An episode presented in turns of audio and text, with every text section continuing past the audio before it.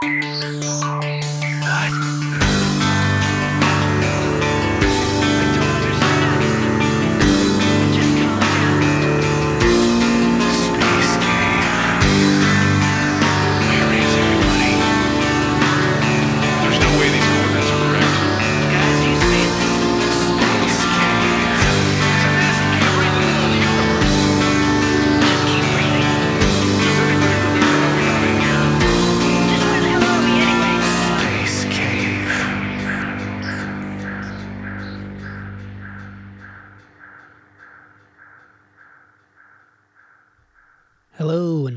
Space Cave. A big warg to all of you. Um, this show is made possible by contributions from listeners just like you. You can become a patron at Patreon slash Space Cave. And if you, if that doesn't work, search David Huntsberger. And in that bonus episode or the early release, you hear this full conversation all the way through, not broken into parts.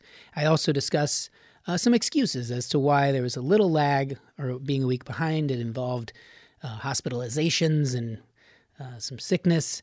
Everything's okay, but um, you get some behind the scenes look at the Patreon. Otherwise, new episodes of Intercepts coming soon. There are currently new episodes of These Are Those Tapes, which is an improv podcast I do with my friend Wendy Molyneux. Find that wherever you find podcasts, as well as davidhuntsberger.com. If you have suggestions or requests for this show, pings at thespacecave.com. You can also find it on various social media and reach out there for guest requests, uh, beer. We're going to get back to that hopefully soon, music, any number of things. Maybe there's something wrong. You want to fact check something. You can reach out there.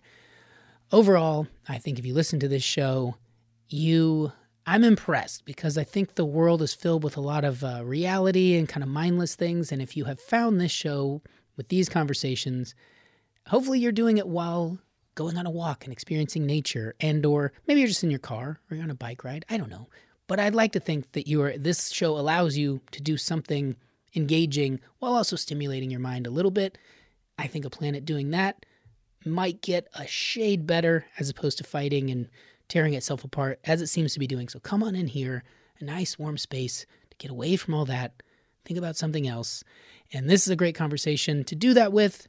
The highly intelligent, the very kind to spend some of his time. I don't know how he has the energy to like raise numerous children, have endless hobbies and undertakings and tasks. I don't think he sleeps. Maybe he's a cyborg or somehow bionic, but he just seems to endlessly be pursuing uh, things that better his his being, learning, um, pursuing, attempting, and a lot of achieving.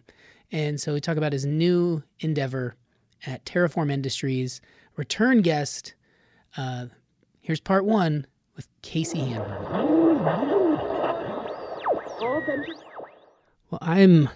I've begun recording. I should. I mean, sometimes I feel like I shouldn't say that because then it, it adds like an element of. You can always cut that off later. Yeah, that's true. And Yeah, we're hearing uh, our. When I think whenever you're hearing your own voice in your ears, you're a little more. Not concerned, but aware of like, oh, what I'm should what I am saying right now matter more. I better not say anything mean about my enemies. You know? to all his, to all Casey Handmer's haters out there, brace yourselves, get ready. Actually, I'm, I'm relatively fortunate, I think, in that I've attracted very few detractors thus far. So my, my harshest critics are people I know well and and uh, and greatly admire. So And ah, man, I'm glad you brought that up straight away because I think I was I've had this discussion recently with people that when you're really not even just well educated, when you're very bright and noticeably bright, and think of the people that you're maybe referring to or people like them. I'm thinking of um, Richard Feynman or anyone kind of from that era where you could get kicked out of school because you challenged the status quo. But then another university would say, "Come, come study here," and you could just bounce around and give lectures. At. You're 17 years old giving lectures on, you know, particle dynamics or something where you're like, your detractors, the people in the crowd. Get up and leave, laugh at you. There's so many stories of like, oh, I always saw that person's lecture and everyone no no one would even show up. Is that the ultimate sign of let's be on? TikTok somewhere. No, I mean I, I- it's kind of a funny thing. I was just at a at a conference on Wednesday uh, for work, and you know, a bunch of people sitting in a room listening to some speakers and panels and stuff. And I thought, you know, it wasn't that long ago that if you wanted to find out what these people who were generally, you know, politicians or, or senior leaders thought, you you had to go to the conference, Yeah. right? And then you had to try and like nail them down at the coffee stand or something. But um, but nowadays it's the case that you know if you show up well prepared, you've watched their previous conference appearings on YouTube and you've read their Twitter feed and and stalked their likes on Twitter and you've read their blog posts and you've talked to their publicists and all the rest. It's extremely unusual for anyone to say anything unexpected, anything that you didn't already know, hmm um, anything that you would not expect them to say, or for them to be asked a question which challenges them in in any way. But actually, at this particular conference, they had a couple of chairs who who did actually ask somewhat spicy questions, um, questions that perhaps if the if the you know the people being asked had answered them honestly would have you know in some ways undermined the entire purpose of their Really? of their of their of their career or something like that. Yeah, yeah. It was like um, I don't I don't know if I should get too specific, but like one of the one of the um, one of the people there was the, the COO of a of a startup that's building hydrogen aircraft.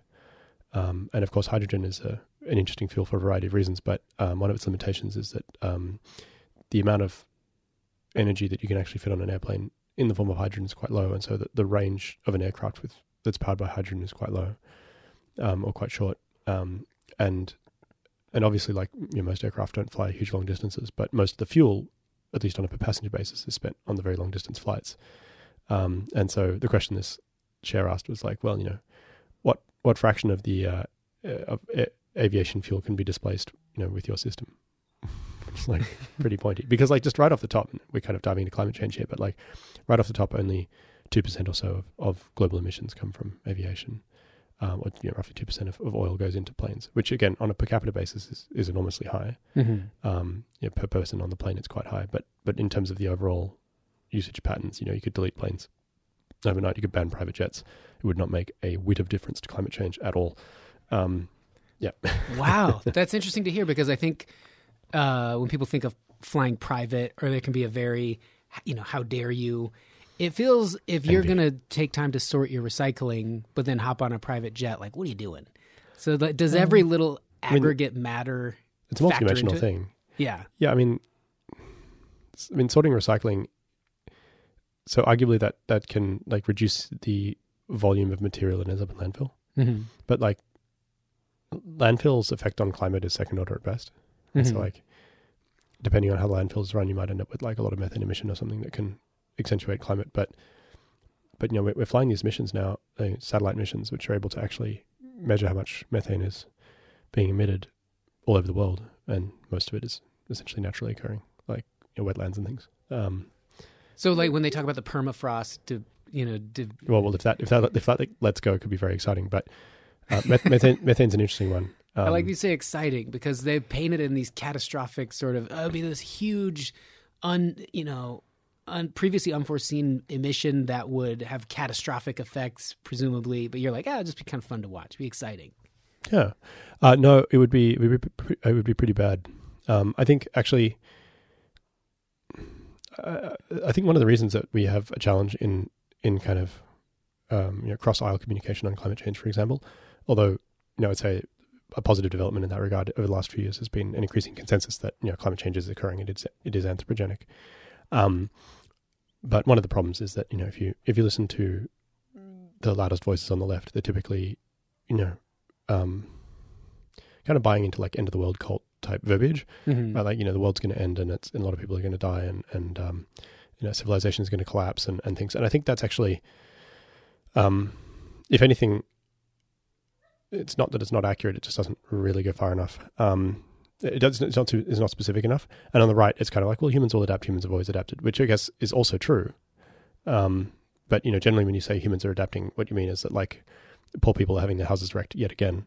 Um, and I think that people just generally underestimate the sheer inconvenience and, and hassle and cost and, and human cost uh, that will be wrought by, you know, large volumes of low-lying land being being flooded and, and you know, potentially restarting global hunger, which hasn't really been a thing. I mean, like when I was younger, we had a, a, major famine in in um, uh, a major famine in in Ethiopia, and there was more recently a famine in Yemen. But like essentially in both cases, these were um, you know, partly natural, but mostly kind of weapons of war. Frankly, like Mhm. mostly mostly engineered. um, mostly avertible, mostly something that we could have dealt with at the time, but not that long ago. Um, I'd say essentially everywhere on Earth up into the 1880s and most places on Earth well into the 1930s, uh, famine was something that everyone would experience sooner or later. hmm Um, and and in some parts of the world, you'd experience pretty frequently, you know. And um, yeah, and so we kind of take for granted that that doesn't happen anymore. But it would definitely be occurring if we were not running enormous Haber-Bosch plants making lots of nitrogen, uh, you know, ammonia fertilizer. Um, so, I mean, it's just it's just a fact of life. Um, I actually had the privilege a couple of months ago of, of visiting the the first plant in Germany where that was done in the 1910s, um, where you know it was first um, commercialized in a place called Leuna. Uh, it's it's basically Wow. just outside of Leipzig. I wonder how many people would go to Germany and and get to experience that and know about it, know the history, go to that plant and be like, oh yeah, I know this is this is really something to see. Well, this. people go to the plant all the time. It's it's still there. It's um, it's absolutely enormous. It's like thirteen hundred hectares. Um, but people, um, I'd say they mostly go there go there for work. The number of people who'd go there, I mean, ostensibly I was there for work as well, but like really I was being a tourist.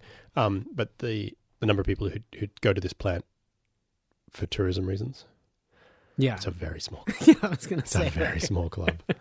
I mean, like I could imagine people going to this town because they have relatives there or something. If they're traveling within Europe or within Germany or, or maybe even overseas, but yeah, actually, I have a friend who, who lives in the area. I'll ask him, "Do you know of anyone else like, you know, like ammonia stands coming just to like you know stand at the gate and and and pay uh, pay their respects uh, to where it all began?" And I don't even think they make ammonia there anymore. Um, I think they they make mostly like you know plastic precursors and stuff. But um, yeah, most of the local coal mining is has closed down now. So. Well, last time we, we spoke, you were, or last time we saw each other, you gave us a tour of JPL, me and my partner, and that was fantastic. We saw Ah, Perseverance before it left, and that what a thing to like to be able to tell people, oh yeah, I saw that like in construction. I was so close to it, and now it's on a different planet. That's me being third party to it, and you like working in the the belly of the beast, for lack of a better term, Yeah. and being so close to it. That and then that project's gone. It sails away, and then now you're at Well, this it's still plant. it's still working. right? Oh, but, but I It's mean, like it's around, not yeah. in your facility where you can look at it physically. Yeah, I'd say it's highly unlikely at this point that we build another rover that looks like that. really, it's just the technology has advanced too much, or Yeah, well, so in terms of Mars exploration, um, Perseverance was kind of the last thing on the docket, and so that's why JPL snuck in the um, Ingenuity helicopter, just as they did the rover on Mars Pathfinder in 1996, um, which basically um, business development is internally funded. Um, JPL hardly ever does anything with their own money, right?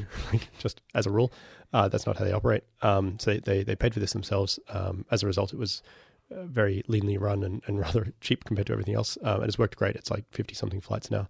Um, and so there's kind of studies ongoing, and I think they're looking to um, to get directed funding to to build a Mars science helicopter, which would be like know, a slightly larger, perhaps a fleet of slightly larger, more capable helicopters. And and um, yeah, I mean, I, it's been like a very thought provoking. I mean, I was I was in the room when when Mars helicopter was first unveiled, wow. um, at, at Caltech many years ago, and and I was like, well, we obviously need a fleet of these because like the current lander system can drop a ton on the surface, but you can't build a helicopter that big on Mars. There's not enough not enough air, so you have to kind of go, you know, a fleet of drones or something, um, and then you know you kind of have a standard instrument pa- platform or payload, and multiple like third parties can develop you know, cameras and spectrometers and robot arms and drills and stuff, and you can integrate them.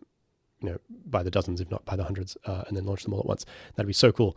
Um, as far as I know, that's not quite what they're looking to do. Uh, I think they're looking to build um, slightly larger helicopters, maybe you know the size of motorcycles, something like that. Obviously, much lighter, uh, and then fly those around.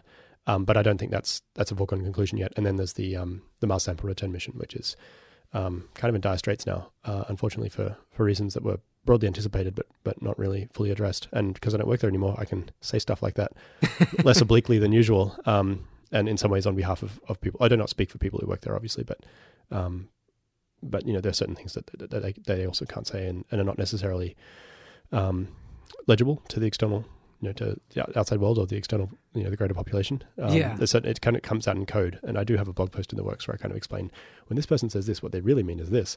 Um, Because for those of us just getting that information through, maybe not, you know, when it's disseminated to the broader public and just um, a news article or something, we get those tidbits of like, oh, I guess we're going to Mars, or I guess we're going to try to put people there, or yeah, something. mo- most people don't know very much about it. Yeah. Um, and it's not like I guess if you're curious, you could you could go on on the websites and click around and look at the pictures. And, and there's um there's a guy on YouTube called Mars Guy who does update videos almost every day, uh, basically like scrubbing through the latest vid- uh, photos that have come down, which are all published, they're all publicly available. Yeah. Um, a number of people I know kind of started their career just kind of downloading these these raw images from NASA's website and then like putting them in Photoshop and fixing them because um, JPL's image processing software, which actually had the arguably good fortune uh, to work on for a while, uh, is not oriented towards making them look good for human eyes necessarily. Mhm. Uh, it's oriented oriented towards um, engineering purposes, so basically like helping them do navigation, and then and then also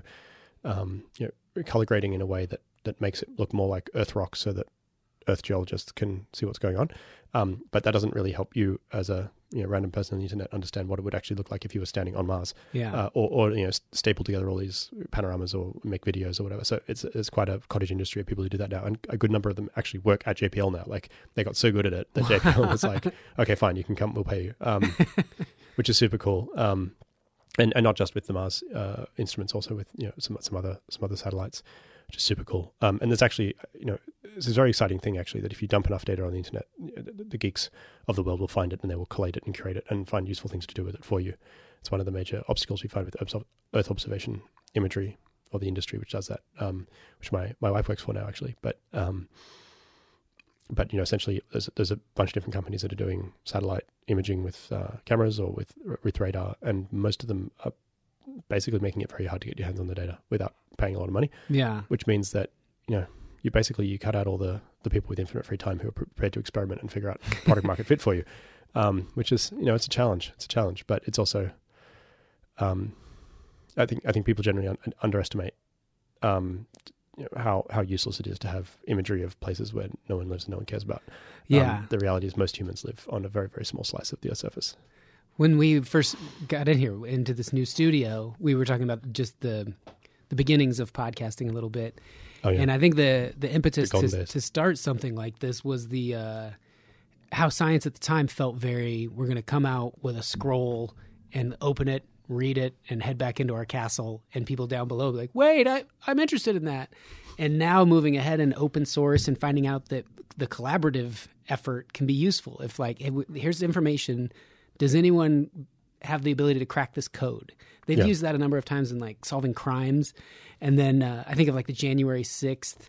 Remember the FBI would put out these really grainy photos that looked like they were taken from like a storage facility's uh, motion sensor camera, like pixelated, and then people on the internet would fix them and go, "Here, here's your photo. Here's a better version with Yeah. very simple software." And at, you know, for a place like JPL, there has to be such a some trepidation to be like, "Can we give this image to?" Oh, they have to. Yeah, Uh, uh, by, by law, they have yeah, they it's public domain. yeah. Um, well, I'm not sure if the licensing actually is is like you know open source in that in that sense, but but you know it's it's publicly funded and they do have to release the data. And actually, I wish that we saw that more generally um, in in science in general. Like publicly funded science should be publicly available, um, and almost all science is publicly available, and yet almost all of it, sorry, is publicly funded, and yet almost all of it is behind really abusive paywalls, uh, kind of maintained by a very small handful of you know duopoly or monopoly publishers um, that basically obscure it all. And the, and the horrifying thing actually is that is that the vast majority of, of published papers are not very not very good. um, I'll put it that way. Uh, there's, there's there's a lot of fraud. There's a lot of um, just shit science that goes on in the background that is uh, concealed, yeah, for, by by this whole process. Uh, Yeah. So so it may be the case that you know you want to get access to the one good article that was published in a particular journal, but in order to do that, you have to buy a year long subscription to hundred different journals because they bundle them. Yeah. Oh man. Um, uh, I mean, I, I can say this, but like, definitely do not go and look at Sci-Hub, which uh, legally collates uh, free copies of publicly funded science that was done by unpaid and underpaid researchers, um, and then captured by abusive publishers. Definitely do not look at Sci-Hub. Um, Sci-Hub. Dot, uh, yeah, definitely don't look at it.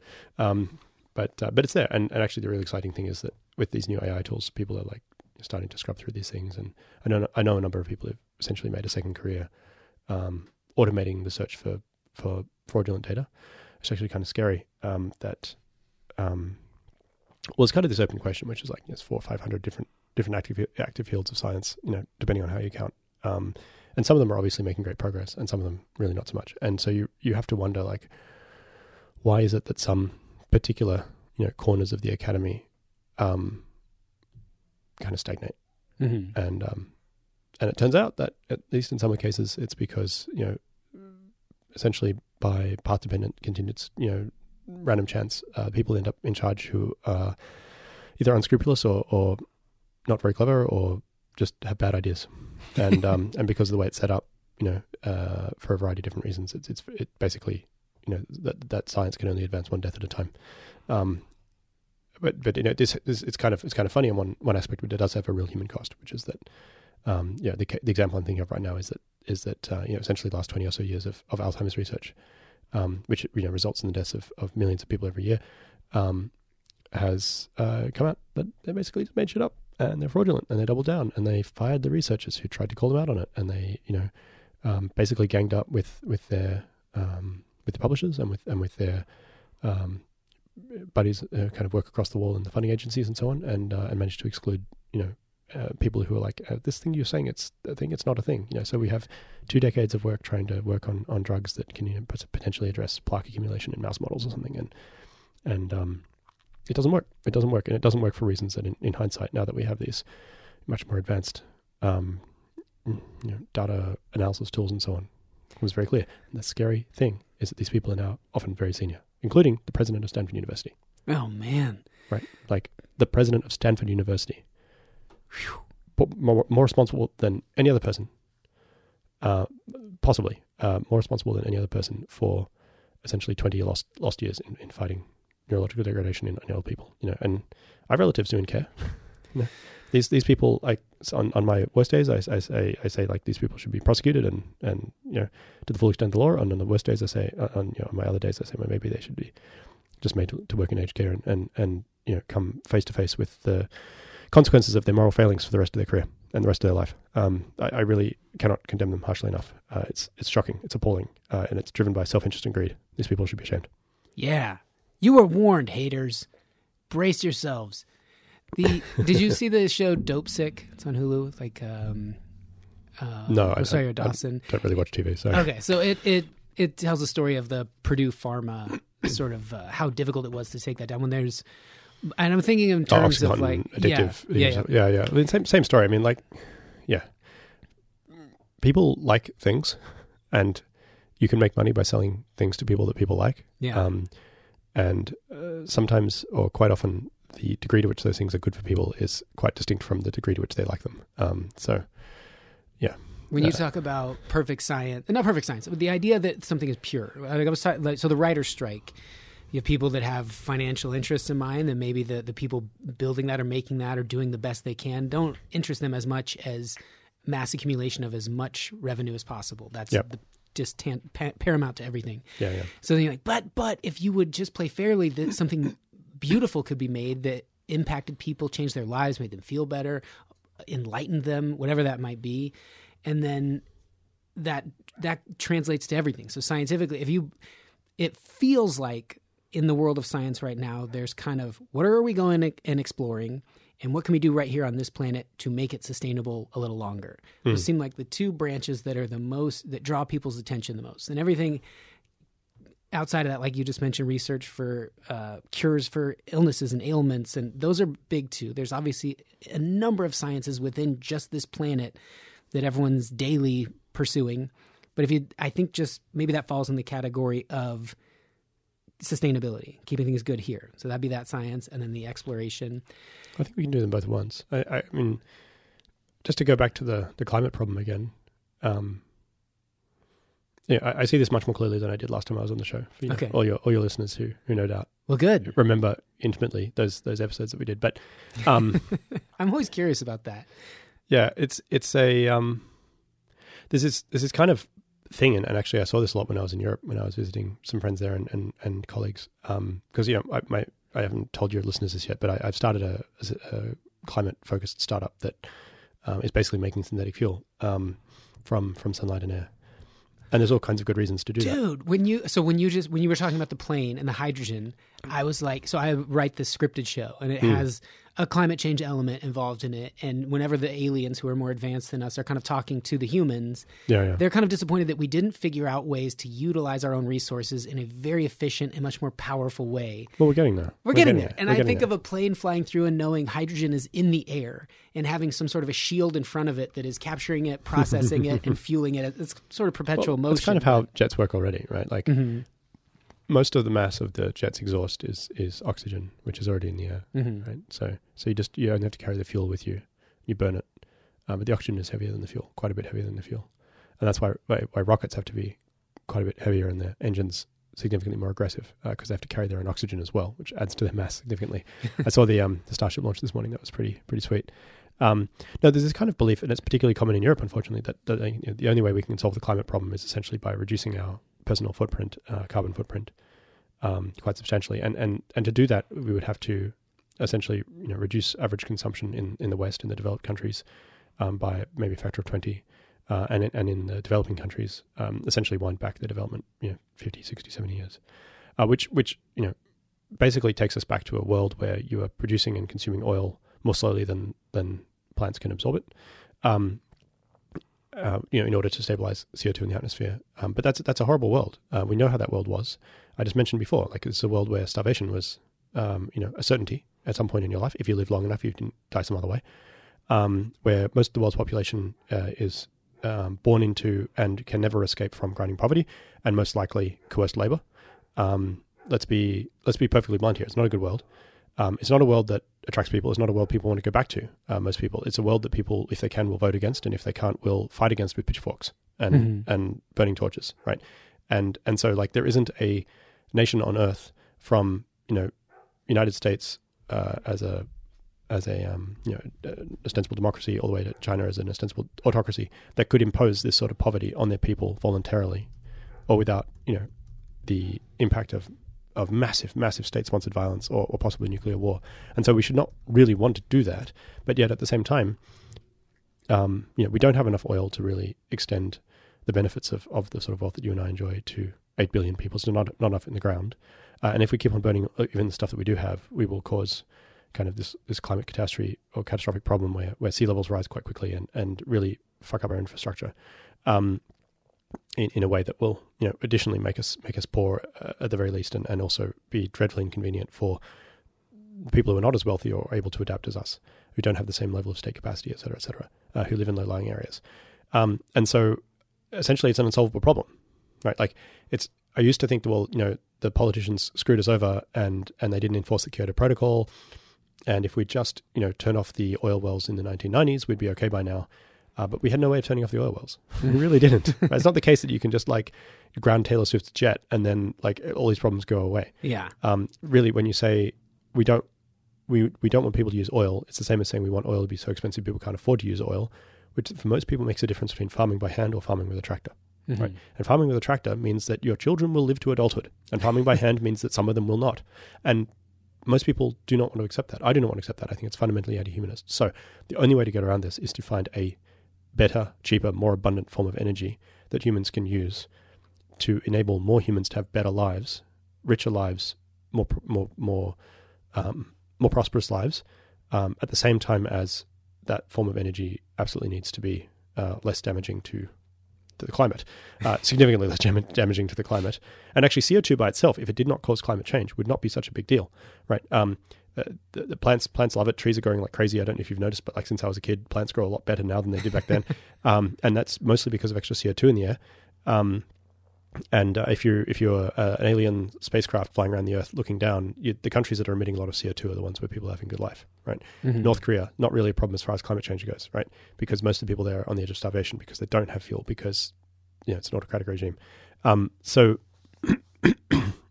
so, so you know the only answer really is we need to find a supply chain for hydrocarbons that is carbon neutral, uh, and it needs to be cheap, and it needs to be abundant, and it needs to be scalable. And that's what we're building at Terraform Industries. So, Terraform Industries. if you want to come and work with us, you know, check out our open postings on the on the website. But yeah, I love it. um, but you know that, that's that's basically the only the only and, you know the, the only way this works is if you have a, a cheaper form of energy upstream of the synthesis, synthesis process, um, which is what we're doing, and the and basically it's solar power, right? So solar photovoltaics has gotten roughly 10 or 15 or 20% cheaper every year since 1970 and it started off at you know several thousand times more expensive than than burning oil for energy and now it is uh, about 10 times cheaper and it's still getting cheaper every year and it's just arrived in the nick of time i got to say uh, but it, it's crazy like uh, last year globally we put out about 268 gigawatts of, of solar power which is a lot Mhm. um, for, for reference, about 400, uh, 400 or 500 gigawatts of nuclear power globally.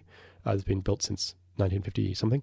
Um, and uh, and this year we're on track to about 470 gigawatts, almost almost twice as much. Yeah. Um, now there are um, there's about 525,000 minutes in a year, uh, if you know the song. So um, so we're, we're getting damn close to one megawatt per minute, right? So one megawatt solar array is about five acres. Uh, it's about 500 feet on a side. It's like several football fields worth of solar panels per minute globally, right? Like this is this is going in fast. Okay, it's not it's nowhere near as fast as we like sow corn or something like that, but like as far as as far as deployment of, of infrastructure that can actually make a difference, it's going super fast. efficiency of the square footage I suppose that's not going to change a whole lot. No, actually, so one of the cool things about about solar is that um, its economic productivity is about 100 times higher on a per area basis than farming. So, if, for example, you're a person and you have access to land that is not not productive, right? It's just you know, say um, fallow or dry desert, whatever, um, and you're able to bring water and fertilizer in, and irrigate and farm, uh, then you can you know you can make a couple hundred bucks per acre, uh, at least in the United States. Um, you're making corn or soy, um, and if you have you know tens of thousands of acres, now you're talking, right? Yeah. Um, but um, but solar power, you know, it, it costs roughly hundred times more to to put a solar array out on an acre of land than to plant your plants and bring your water in. yeah. Um, but its economic productivity is about 100 times higher. The revenue is about 100 times higher as well. So, so if if you have access to capital, you can significantly increase your um, economic productivity per unit area, and this is actually a super cool thing. Uh, and, it, and and that, that actually includes the factor that um, that the cost of energy in the form of food is about 100 times higher than the cost of energy in the form of, of fuel. Right, so it costs you roughly the same amount to keep your car fueled uh, as it does to keep your family fueled, um, even though your car consumes about 100 times more energy because it goes way faster and it's way heavier. Um, what about these from like a remedial standpoint in that like, I'm from Nevada. You yeah. drive through eastern Nevada. Nevada is, is going to be the solar the solar panel of the future. Just you, just you wait. Like every time I, fly over there, I'm like, just you wait. Like I'm going to pave I'm going to pave that state with solar. No, I, I just want to come back to this like, point because Transferred. There's this transferred is idea- what I was going to ask. like if you if you want a carbon neutral fuel, the best way of doing it right now is what's called biofuel. So you grow a bunch of corn or soy or something else, and then you feed it into a machine that then like processes it into into ethanol, or, or you can turn ethanol into other fuels as well. There's kind of chemistry involved. Um, but at the end of the day, you we cannot possibly produce all the oil that we need, all the Mhm. all the fuel we need that way. If we could, we would never have needed to dig up coal and oil in the first place. If we if we had, we would not have needed the industrial revolution to get rich, right? Mhm. and, and that that that's true even if you take into account the fact that that because of mechanization of agriculture and fertilizers, we're about 20 times more productive per unit area in farming than we were in pre-industrial era. Um, but even taking that into account, there's just not enough land, nowhere near enough land to produce enough oil, even for current production uh, and consumption. Let alone how much we would need if you know all eight billion people had as much oil as you and I do. Uh, let alone if you and I start flying supersonic planes around the place, which damn well I want. Um, so. Um, so, so you absolutely need to have uh, some some method that converts solar power, which is what plants do, into usable energy at higher efficiency. And solar panels are that. They they are Mhm. much much more efficient. They're about a thousand times more productive per unit area in terms of generating usable energy than plants are. Uh, and the reason for that is plants use most of their energy, you know, transpiring water and trying to stay cool and fighting bugs and you know growing um, and and being alive and making seeds and shit like that, right? Whereas solar panels, Inefficient plants. Well, we figured out how to use the sun way better. Well, I mean, I, I was kind of quite serious. So you can you can buy a solar array right now, which is about twenty five percent efficient. Mm-hmm. and slap that on the ground. And the power that comes out of that, you can run that into a into a battery at greater than ninety percent efficiency, and then you can discharge that battery at greater than ninety percent efficiency, much greater than ninety percent efficiency, into a motor which itself runs at much greater than ninety percent efficiency. So you can actually get about twenty percent uh, overall efficiency cradle to grave from the sunlight that hits the earth into an electric motor, which is shaft work, it's mechanical work. Um, and an awful lot of our machines are essentially just motors somewhere uh, making things move around. Um, uh, it's even more efficient than that if you just try to make heat, right? You can you can actually, until quite recently, the cheapest way of getting heat was to burn coal or gas, natural gas, uh, to make a flame. Nowadays, the cheapest way of getting heat is to run power out of a solar array into a giant resistor, right? like so, you just make it like a giant pile of resistors, you know, I don't know, 100 meters wide or something like that, uh, and you can you can heat that up to 1,000 degrees Celsius. It'll stay hot for a year, right? Wow. So you can store heat like through the winter in these kind of no, no actually not that large in the grand scheme of things, like you know small building sized um, pile of bricks that you heat up to until they're glowing and, and wrap them in insulation and they stay hot. We used to do that with ice. Actually, that's how we used to store Really? ice. Yeah. So back in the day, if you wanted to keep your food cool in summer, you'd you'd cut up ice out of the out of the lake in the winter and you'd store it in hay, you know, in, in, uh, under piles of grass to, to keep Uh-huh. it cool all summer. You know, in some in the back corner of the barn. Yeah, yeah, just just insulated in the shade. Yeah, exactly. And, and, cool and you have a big enough big enough block of it, and you insulate the outside of it, it'll stay cold. You know, that's kind of how glaciers work. Yeah, yeah.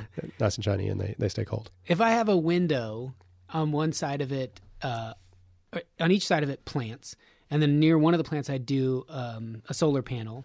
Then I close that window, and from that solar panel, I power a little generator that lights a UV bulb that, Mm. that is going to shine on the plant that is inside. No bugs, Yeah, no yeah. weather to deal with.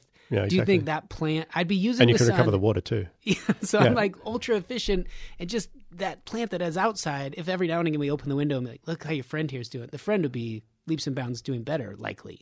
Well, I think I think for some kinds of plants, um, um, you know, particularly the kind of uh, leafier leafier crops, um, there's actually a number of companies out there that are doing containerized agriculture, so they can completely control the environment, right? So you say, well, um, you know, what was the what was the best year for for basil in Tuscany, right? Mhm. uh, so basil, basil in Tuscany, and you say, well, the 1996 is a good year. Okay, well, we'll look up the historical weather records for 1996, and then we will grow the, the basil in this container, and it will think that it's in Tuscany in 1996. Like, Wow. every single aspect of its environment is controlled that way.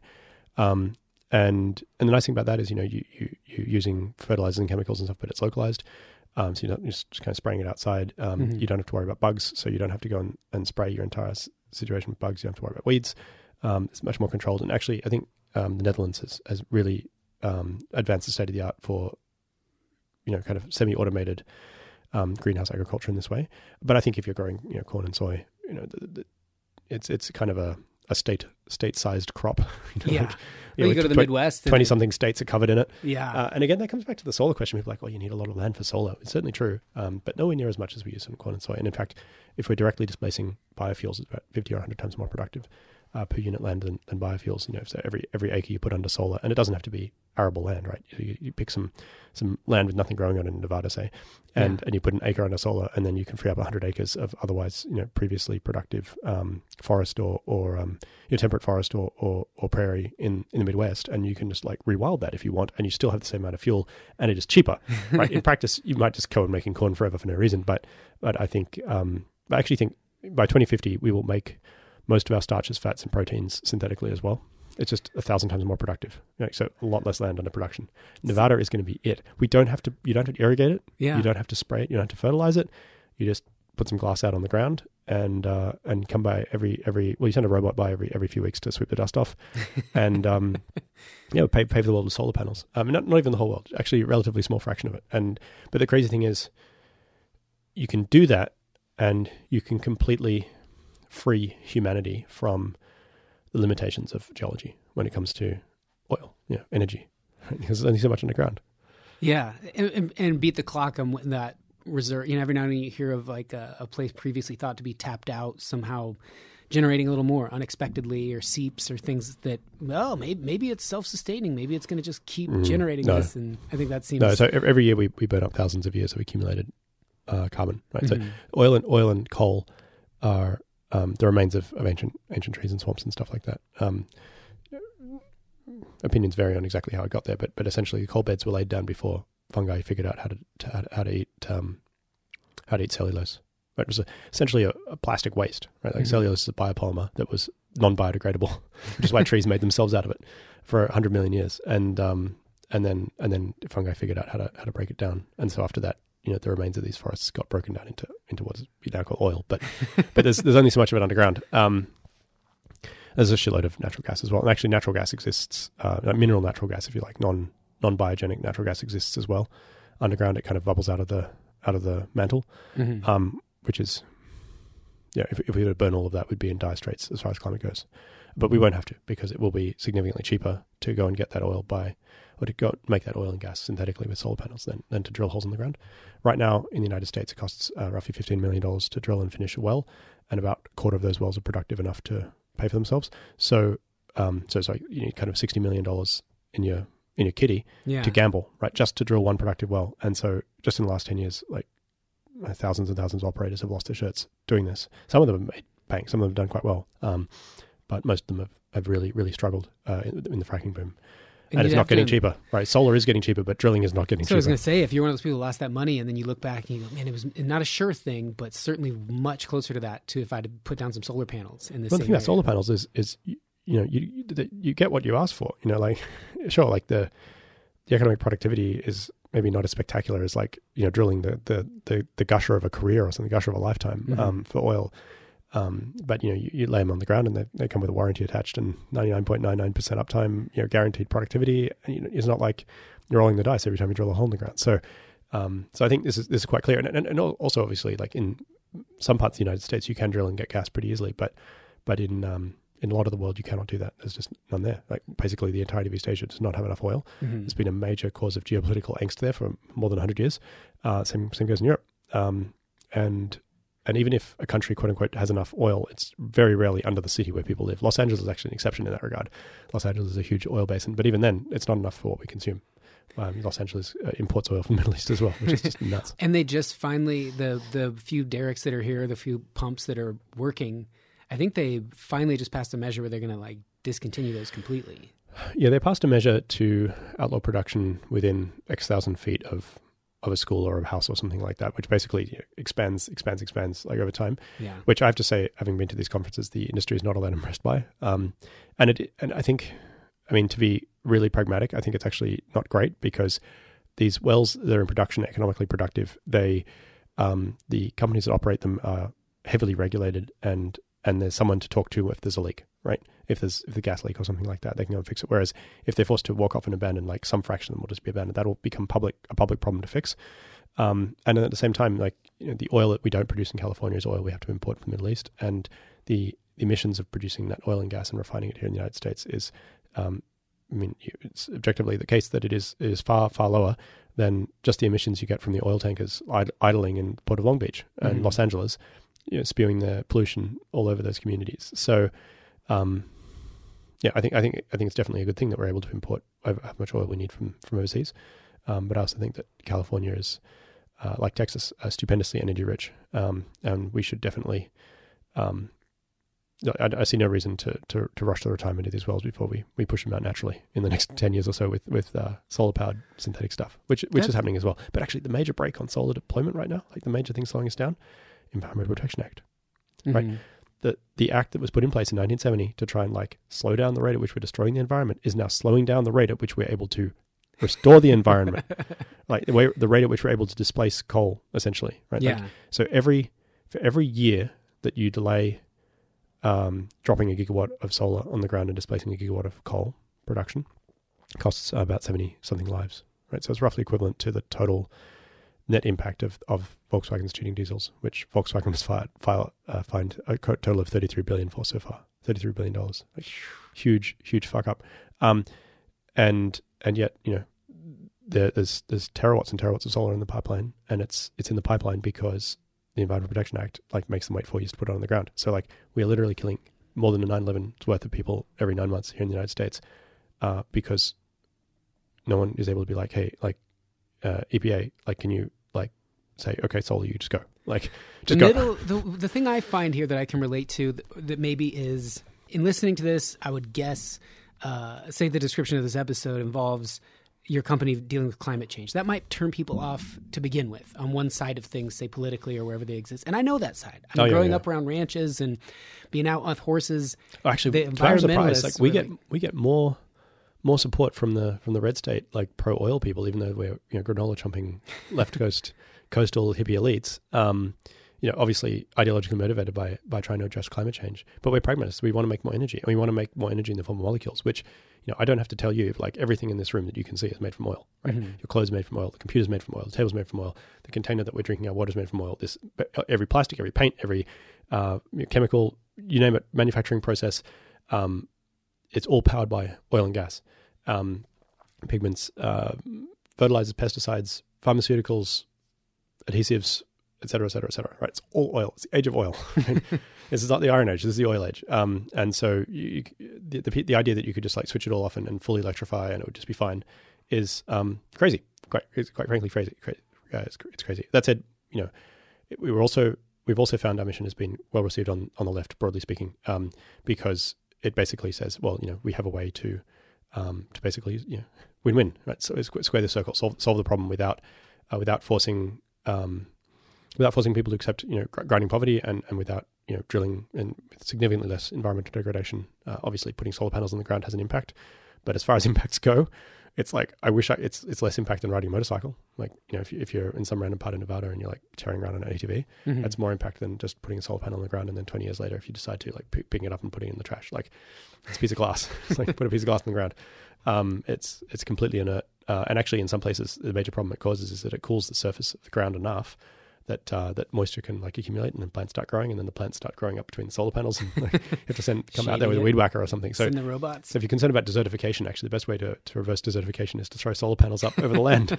Um, it's, it's objectively it's objectively the case. This this is definitely true. Um, not maybe maybe not everywhere, but in in many many places, we've seen a significant increase in in um, in vegetation growth uh, under under solar arrays than in the adjacent areas that are not not shaded. So it's not exactly a surprise, not exactly a mystery. If the ground's 50 degrees Celsius, nothing grows. But um, anyway, An unexpected occurrence. about, banging on it too much. Yeah. No, no, but, I, but I- I mean- Nevada is going down. Like we are, we're going to pave that. I mean, it's mostly BLM land, and sooner or later, Well, we'll as someone that rode production. out through those acres and acres and miles and miles, or just driving through them, there's something pleasant. And people in the Midwest that go, you know, it's a little disingenuous to say this is how it's always been. It's really prairie. So everything we have done has been to well, it was farmed intensively by indigenous people as well, like the Mississippi Just, civilizations. but just humans taking humans We're from humans, like yeah. what you showed up on on planet Earth, and there is just prairie grass, and then we domesticate and start growing crops, and oh no, we, we, have I mean, like everywhere on Earth except in Africa, we wiped out all the megafauna, Mhm. all of it, almost all of it, without exception, uh, to the point like you know, um, you know, giant sloths and, and mammoths and, and and so on in North America. Um, and multiple species of wolves and stuff, all gone. Like humans, humans Yeah. came in, like okay, we're here now, we're eating everything. yeah. Um, there were there were like a dwarf species of woolly mammoth survived on the, the Channel Islands until relatively recently, but you know, pretty tasty. So not so long. Um, uh, you know, the even in New Zealand there was um, there was uh, megafauna that were birds, you know, moa, uh, many species of moa, and also a giant eagle that preyed on the moa, and humans very quickly with their fire and their tools and their edged weapons and their social communication and so on, uh, came there and and um, and made short work of them. The only place where the megafauna survived is- is in Africa because it co-evolved with humans. Mhm. And even then, once we invented gunpowder, it was very one-sided. Uh, I just think that when you have a place that you think is, oh, this is so is nature. I can ride out through this and it's nature, Mm. and not really taking into account like, yeah, but we manufactured this, we manipulated this to the point. But if you extrapolate that further into, everyone just jumps from the future, and it is always dystopian. Oh Yeah. man, like solar panels everywhere and food grown in a different place. That's can't go to that. But we're already kind of there. yeah, I hate growing what food. we've I hate already having done. cheap food. Cheap food's the worst. You know, like that's actually kind of the crazy thing, which is because when, when you say, well, like we need to put in a carbon tax, or or you know, carbon offsets for aircraft or whatever, what you're effectively saying is we need to make energy more expensive. And Mhm. for people like you and I, it's neither here nor there, really. You know, like it turns out for me, it's actually significantly cheaper for me just to pay additional energy bill than to re-insulate my house, which was built a long time ago and is not well insulated at all. Um, and um, but for most of the world's population, making energy expensive is like, you know, if you do enough, their children die. You know, so like, uh, my children are not going to die if, if gas prices go up by a factor of two. But like, a lot of the world's population is going to be in serious trouble if that happens. And so I think, you know, when you say, well, you know, we, we we want to make it harder to grow plants or something, what you're really saying is, I want food to be expensive for poor people. We say, um, you know, factory farming has certain ethical difficulties. That's certainly true. Um, but also making meat unaffordable for, for poorer people has ethical difficulties. So, so you know, you, you, there's always two sides to that coin, um, and I think it's underappreciated that, that this is a you, you, you, there's always unintended consequences for for making it more difficult to make stuff because you know having stuff is is good. having stuff is good. Uh, you know, don't do not romanticize the plight of, of, of the of the poor and desperate in the world. I, th- I think they would um, they would they most likely swap with any of us for, in a heartbeat, and I know that for a fact. I mean, I'm, I'm an immigrant. I'm a U.S. citizen actually now. I was not when we first spoke, but Congratulations. I'm now now stuck here. You can't get rid of me. I taxes and I'm a citizen. Um, yeah. So like the vision, the vision that I have for that, that I want to build for the future is is um is not one where where, where we, we solve the emissions problems of aviation by making aviation unaffordable and uh, and by forcing customers to pay for you know, carbon offsets at the point of sale that are pretty pointless and useless anyway. Like a lot of carbon offsets are kind of like I'll cut down this forest if you don't pay me money. right? Which is Yeah. like, okay, whatever. It doesn't actually solve anything, right? It doesn't actually create economic productivity. It's just like there's you know, if if they do what they say they do, those trees get to live another six weeks. That's it. Yeah. Um, so um, I think it's better to say, well, you know, actually, uh, instead of having to do that, what if what if we halve the price of your airfare so that you know another hundred million people can afford to fly, uh, and we do that by providing a higher quality, lower lower polluting and uh, carbon neutral fuel that's cheaper, just because we put a shitload of solar panels out on the ground in the middle of nowhere where no one ever goes, and now it's productive. It's it's a hundred times more productive than farming, but it doesn't involve pesticides or Yeah. or um, irrigation and you know, building giant dams and moving water around. So, yeah, this is definitely the future. And then, of course, for the AI people, you know, the artificially intelligent, the, the, the, the brains that live in data centers, they just kind of connect directly to the solar array, and there's no intermediate reality for them either. the the, the impulse or the the catalyst behind this, the driving force, the thing that's precipitating the drive for Terraform Industries, I think, comes hmm. from empathy and kindness and wanting to solve problems. And I Oh, want to yeah. get more into that. I don't know if you're into taking like a little break, and then I really want to like focus on Terraform Industries and. Oh yeah, we didn't we didn't set out to be like you know mustache twirling capitalist meanies. Like we, we we set out all of us kind of quit our current jobs to to come and do something cool, right? To work on something good. Well, I hope you like that. I certainly did. Come back for part two. Part two. Come back for part two. It gets pretty interesting. Oh, it really does. And uh, we talk a little bit more about Terraform Industries, his new endeavor since leaving JPL. And yeah, coming out for the haters a little bit because now he's not um, beholden to any kind of, um, well, you know, I'm here on behalf of my employers. I can't talk about this. I thought it was pretty bold. I liked it. So, part two coming next time. Or if you join the Patreon, you can listen to the whole conversation straight through. Thanks to those of you who do support the show that way. It means a lot. I appreciate it. Again, new, these are those tapes, new intercepts. Find out all the information at davidhuntsberger.com. There are newsletters you can sign up for. And again, if you need to reference or need to reach out and contact this show, pings at thespacecave.com. All right, let's get out of here. This is a song called Leash by Sir Chloe. I hope you like it. Thanks for stopping by the Space Cave. You can come in through the door,